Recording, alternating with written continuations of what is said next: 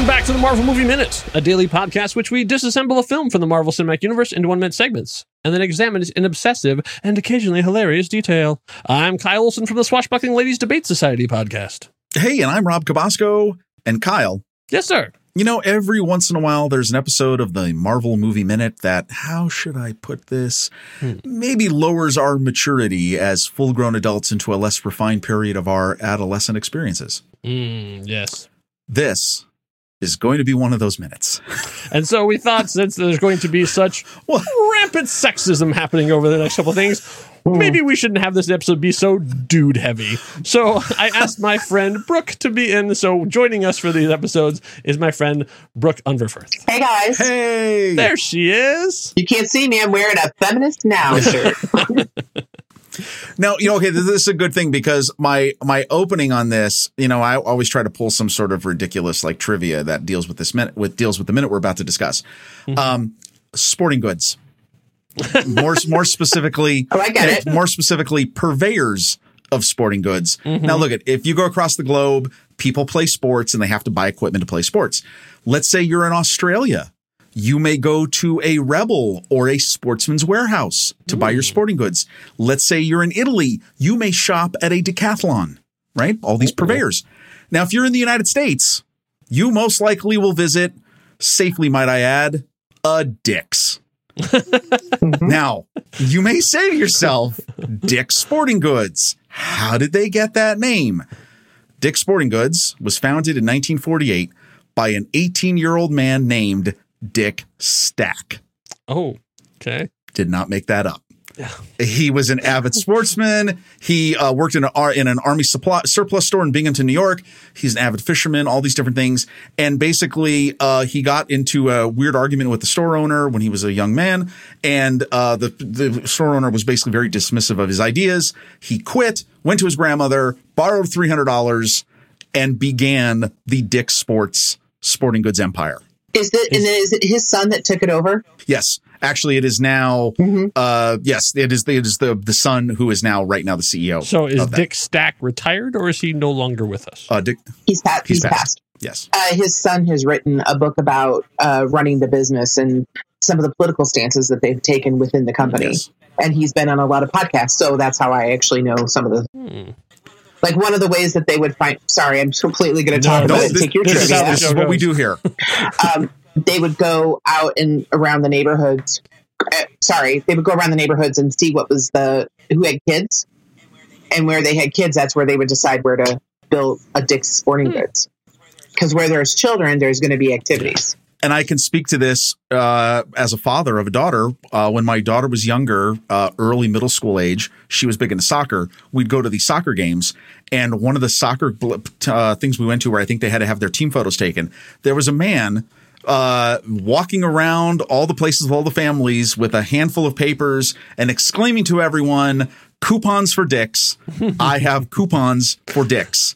And I will never forget my young daughter turning around to look at me and going, Be- again, did I did I mention did I mention this episode is going to be a little uh, anyway uncomfortable? So, so Brooke, tell a little bit about your history with uh, this Iron Man two, and uh, did you see it originally it came out? Of course I did. of course I did. Uh, I am a big fan of the MCU. Um, I do. My nerd Fred does not extend to the comic books. I don't read a lot of comic. I read more modern comic Mm. books now. Um, most of the stuff on my shelf is like Image.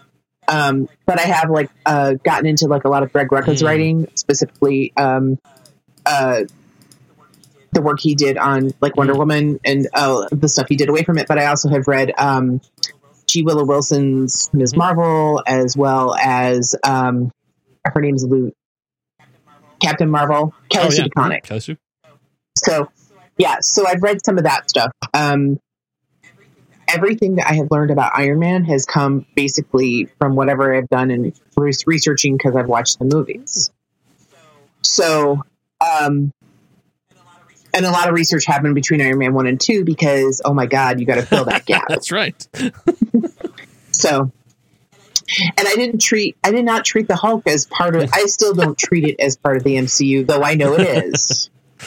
Well, if you want to deep dive into Hulk without having to watch the movie again, you should listen to Marvel Movie Minutes Season 2. Uh, believe it or not, I actually was today Oh, because very while I was doing preparing brunch, because I was like, well, if I'm going to go on a podcast, I should at least know what these guys do. Oh, and and do you? Because I don't think we know what we do. I learned more about your guys' love for Tim Roth than like anything. Tim, Oh, Roth. Tim Roth. I know. So I think that's an interesting segue into this movie because it's talk about let's talk about taking amazing actors and treating them like crap. yeah, because here we are at minute 24 of Iron Man 2 from 2010, uh, and directed by Mr. Jon Favreau. Uh, so it is now May 13th, 2010, in movie continuity time. Uh, we heard a, a drum beat start uh, at the end of the last minute, but it continues on, and it turns out that is the opening uh, licks to The Magnificent Seven by The Clash from their triple album Sandinista, released in 1980. So Tony Stark continuing his love for classic uh, rock. Uh, and so we here we see we're following Pepper as she walks down into this. We're still in Tony's house, but this is a room we have not seen before. This is his gym, uh, and so it's they did some ADR here. So one another weird editing thing because we hear her with the back of her head say, "The notary is here. Can you please come sign the transfer paperwork?" Uh, and so, as we see, then Tony is in the ring sparring with Happy, which is really a cool nod because in the comics, Happy was an ex boxer that Tony hired there too. So uh, they make a joke about MMA. Uh, which is which is interesting because RDJ actually studies Wing Chun Kung Fu. Uh, he started doing it uh, as part of actually his recovery. He says this is one of the things that he did. I was going to say, got to keep that sobriety, That's right. buddy. Uh, so he he uh, is uh, trained by a guy named Eric Oram, uh, who also has worked in Hollywood. He's worked on pretty much all of RDJ's movies uh, after that. So he worked on Sherlock Holmes, and he actually uh, helped choreograph the fight that happens in Civil War. Uh, between Iron Man and Captain America and stuff too, so Oh. he did so that. Uh, so this technique, Wing Chun, is actually created by Yip Man, uh, which you might have seen. He's the guy that trained Bruce Lee, and has, now has a series of films um, that's uh, starring Donnie Yen um, that has been around. And uh, Donnie Yen was recently in Mulan, so it's all one big cyclical kind of thing. Uh, so that's what. So I, I don't have daughters and I don't have children, so I have not seen Oh, lot. okay. And you, and you don't have thirty dollars to spend on Disney Plus. I got thirty dollars. I just don't feel like watching Mulan. That's another conversation. yeah, that's a thing. Another thing. I'll be on that movie Right. minute too. but uh, as we as we see as we follow in the gym, boy, Rob, something about this really makes me want to buy Everlast. Wow, really, right? Right? Um, big old Everlast commercial. That cash registers are ringing because boy, that logo is everywhere. In now, okay, shots. now they are in a standard uh boxing ring that traditionally has like uh the the rope wraps and the corner uh coverings. So I mean, that's not completely out of the out of the ordinary for that, but it yeah, it's a huge product placement. Yeah. I mean, So uh, Everlast was created in 1910. Uh, it was originally created to um, make swimsuits. Somebody said, "Hey, I want a swimsuit to last more than a year," and they said, "I can do that," and created it, and they became uh, famous for that. Then in 1917, a young Jack Dempsey said, "Hey, can you make headgear that can last more than 15 rounds?" They said. Yes, we can. It will last ever. Uh, so then, from then, they become a a uh, a name and all the things, and and after that, it just gets super boring in terms of like corporate buyouts and who owns who and that kind of thing. But their products are sold across more than 75 countries and Yes. six continents. Yeah. So, still going strong. And the name of a rapper who's a member of the House of Pain, good. just to make sure that you know that we knew. we co- we covered everything. Honestly, when you said the word Everlast, the word product, the product placement didn't really hit my head, and I did think of the rapper Uh-huh. first. Everlast, that's my name. My unique rhyme style's my claim to fame. Your white is showing. Everlast is also white, so I think I'm, I can get Yes. away with that. Um, and now we have what we've all come here to see: the entrance of one Miss Scarlett Johansson. Woo! Welcome to the MCU, Scarlett. Um, so at the time, she was 24 years old. Wow. Yeah. Like- wow. Mhm. man like i don't think i could have this this i was i wasn't as good at anything at 24 as she is at acting so uh, her first film was north starring Elijah Wood. Anybody remember North? Directed by Rob Reiner. Va- vaguely. Huge Oh, flop. I, I could see the, but I could see the movie Yep. poster. Yeah. You probably you, and you're probably thinking uh, of uh, Bruce Willis in a bunny suit. No, No. Okay, I really wasn't Okay. thinking of that. No, that okay. That I'm totally not even thinking of the Okay. right movie. Sorry, uh, sorry, uh, so her notable roles up to this point, she's already done The Horse Whisperer, The Man Who Wasn't There, Ghost World, Lost in Translation, Girl with a Pearl Earring, and The Prestige. Uh, so she did not need this. Like she was doing fine.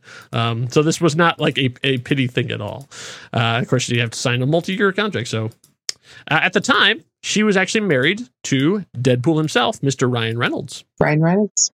Uh, and also, she's actually a, a very accomplished musician. Uh, a lot of times, the, you see like you know we there's a, a running joke uh, online about Jeremy Renner and his band and stuff too. But she is really good. Uh, uh, she actually has a one of my favorite all time songs is called Relator. Uh, she did an album with Pete Yorn uh, called Breakup. Oh, It is. Is it under? Do they go by a different name? Uh, I don't think so. I think it's just Pete Yorn and Scarlett Johansson.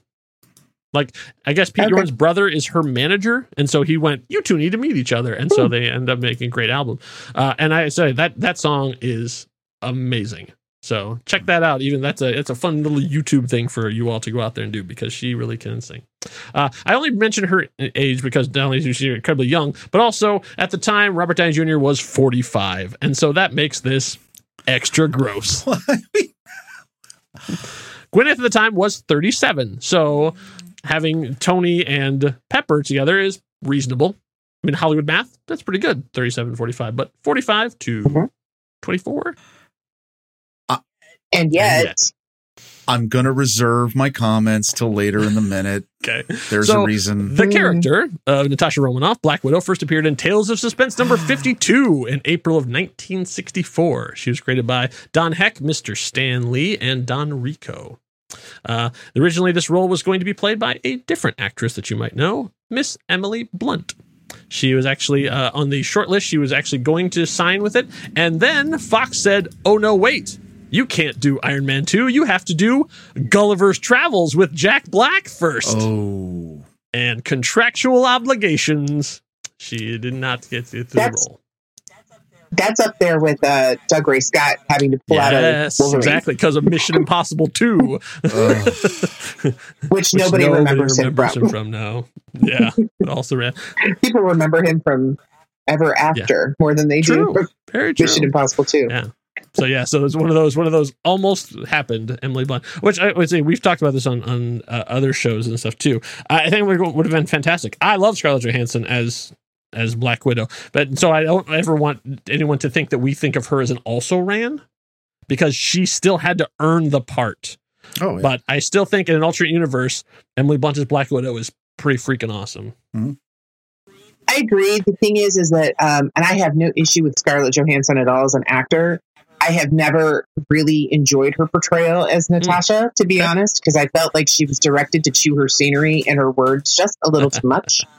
Um, and it's really when I saw her in uh, Marriage Story that she did with Adam Driver that I was like, this woman owns the Yeah. screen. Isn't that amazing? I haven't think, been thinking about a lot lately because I had sort of uh, there's a couple actors that all of a sudden you see them in something and go, I did not know you had another level.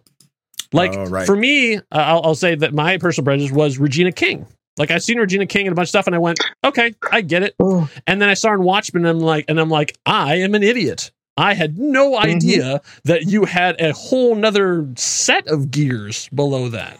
Yeah, it's the it's when you find actors that have these amazing, amazing Yeah. layers, and Scarlett Johansson is in that group. She was kind of showing it before, And the directors that can bring it out right? of them. And, but the thing is also is that, and to circle back though, Iron Man Two is not the movie where you're going to have these beautiful, emotional, nuanced portrayals. And even when they do try to drop in those emotional moments, it's hard for an actor to change gears like that. And Iron Man, So- the, the the entire films, the three films, are not the best place for women to really make a strong impression. They're just not designed for that. And I, I what's one of my things about this movie that I found so interesting is that to me it showed Tony Stark at like his Yes. worst. You know, the alcoholic, the womanizer, the addict. So So speaking of uh, of of uh, very thinly drawn characters portrayed by fantastic actresses, let's go back to Pepper. So Pepper says, "I promise this is the only time I will ask you to sign over your company." Hmm. So then, uh, in the in the ring, we still have the the boys are still brawling, uh, even though that Tony Stark's eye has been caught by this this young intern legal notary, I guess is what her official title is, uh, who's walked in, and he, and so Happy says, "Never take your eye off," and then gets punched in the face. I, I love that for Happy. You know, Happy thinks Yeah. he's so cool, Yeah, and that yeah, he can't. And and we'll get payoff more on this later, but yeah, exactly. Uh, so then uh, Tony calls from the and then he says, "What's your name, lady?" Which I was like, "Hey, that's a nice way to say that." So not not girl, not babe, lady. of course. It's nice. Tony Stark might be a cad. He might be a womanizer. He might be all those Mhm. things. He does have actual manners. Very true. uh, so she says Rushman, Natalie Rushman, which is interesting because that actually is an alias from the comics. Uh, it's, the Natalie Rushman character was a teacher, but uh, it still is nice that they actually used a real existing um, uh, alias. I'm sorry if you do not think the words "hot for teacher" did not just like travel through my Got head. Got it bad. Got it bad. Got it Got it bad. bad. Got it bad. Uh, so then uh, Tony says, "Front and center, come into the church," and he like holds up the the ropes. And then uh, this is what I think is this is this is a weird moment here. So Pepper says, "No, you're seriously not going to ask her to." Uh, and then Tony cuts her off and says, "If it pleases the court, which it does." And then Pepper just goes, "I'm sorry, he's very eccentric." I'm like, "Way to stand up!" Like, like clearly something inappropriate is about to happen here, and she's, she's like, used to it. She all right." knows. Yeah, exactly. She- so she's shell shocked. She's weathered. She's beaten down. it's not shell shocked. It's not that. It's not that. And and I say this as maybe this is as a woman who's worked for a lot of men, especially men that can be Yes. impetuous. Ooh, please. Sometimes you can. Here's the thing: you can lean in all you want and resist, resist, resist, or you can like just let it happen, and it gets over with so much more quickly. The fallout tends to be so much less because you just have to mitigate the minor damages rather than the blow up that might have happened. Sorry, can you tell? Like I, I do a lot of work with my therapist. wow, men are terrible. men, it's not men, it's people, but whatever. Well, no, I think it's Is it also. I mean, like in this, and I'm I'm not. I'm going to slowly start to toe the line on on not defending Tony, but I'm going to defend the entire storytelling here. Look, she's obviously right off the bat. You know that she is not who she says she is. I mean, we understand that. You knew this going into the movie, right? Mm-hmm. Because you've seen it. Sort of. We saw, we saw the I- trailer. I didn't. It's in the trailer. Yeah. Yeah. I didn't. I didn't. I kind of did, but I don't remember thinking. Oh, she's like. I didn't know she was a Shield operative because at the time I didn't know about like what Shield really True. was. Oh, Again, gotcha. not a comic Gotcha, nerd. okay. but the trailer nerd. did show her in the in the in the superhero uniform Right. flipping through the air. Right. So what- So you knew there was Did more. I know that she was all of that though? No. now, okay, no, Like I didn't know all right, of that right. she was. But here's but here's what you get from this. From the moment she she's she appears, she has a look mm-hmm. Of total control over the situation. yes. I mean, she acts it out perfectly without saying a word. She is in full mm-hmm. control of this. And amusingly, Tony and Happy are clearly not in control of the situation. And you can see that by their faces, their glances they give to each other. Tony's dead stare of, what is this? Because he doesn't know how to, re- he doesn't know how to, how to react to this. And here it comes to this scene where one, she just very coolly just hands it over to Pepper. Pepper saying all this stuff. She's nonplussed by any of this because she is on a mission when when Pepper's saying all this, she's just like, "No, I got this." And here's the part where I mean, this is kind of ridiculous. When he opens the ropes for her, she does a Stacy Keibler. For those of you who are not wrestling fans, you don't know who Stacy Keibler is. Yes. Stacy. I Okay. Stacy Keibler, American actress. She was in WC, uh, WCW World Championship Wrestling and World Wrestling Entertainment. She was Miss Hancock originally. Miss Hancock when she was with Standards and Practices, and they did a whole bunch of different things with her. Let, let me just say, when she was on Dancing with the Stars, uh, Bruno uh, Tonioli, who was one of the judges, nicknamed nicknamed her the weapon of mass seduction. All right, now this is that's her deal. Oh, that's her, that's her thing. She dated George Clooney for a while, right? Yada yada yada. Well, when she was her thing. She right? Her legs. Her, that was her thing extraordinarily long leg. when she would enter the wrestling rings, she did this. The only reason that you would enter a wrestling ring or go through ropes like this, and what I mean is, is by ex- no, not bending your knees, doing this full arch of your back, right? Your backside. You're, you're doing this all per- provocatively. She's doing this because she's like, yeah, my job here is to totally disrupt what's going on here and find out everything I can about you. So is it horrible? Of course. But does it have purpose for her job? Absolutely. Completely and totally. You mean like it's my job to seduce you, get what I need, and then bite your Yes. head off? That that's exactly her that is exactly her job. I can't imagine where they come up with Right? her, her, Spiders. I hate No, spiders. I don't. I don't have a problem with Natasha. Like, I mean, like Natasha is like like as, as she comes in, she is hundred percent cool, calm, Oh, yeah. collected. She's doing exactly what she's supposed to do, which is she's dressed so that she looks like a business professional, but also still beautiful. Provocative. Provocative, Like she, I mean, no, she like she's done her hair, she's done her makeup. Right. Like, I mean, this is the part that she's doing because she knows, and Nick Fury knows, Right. this is the way to get in close with Tony Stark. It's like there's a reason why Clint Barton wasn't sent in to become the new assistant. But see, I think it's also well, hundred well, well, and I also think it's even more than that. I think her role here was not just to get into Tony's head. I think it was also getting to Pepper's head. Really? Yes. Thousand percent. Absolutely. Yes. Ex- Explain that to me because Yes. I don't see well, that. well, we won't in this minute, but in the Oh, next minute, spoiler, there's a little bit of jealousy that we will see. 100%. Yeah, I, I agree- thousand percent agree with Rob. She wants to be completely efficient, and that is demonstrated by there's some scenes later on with Pepper where she's like, "How can I help you?" Like a very good assistant would Yep. be. Um, and when they work together, they work amazingly well together. But there is very much Pepper is looking at somebody who is 13 years Mhm. younger, Right.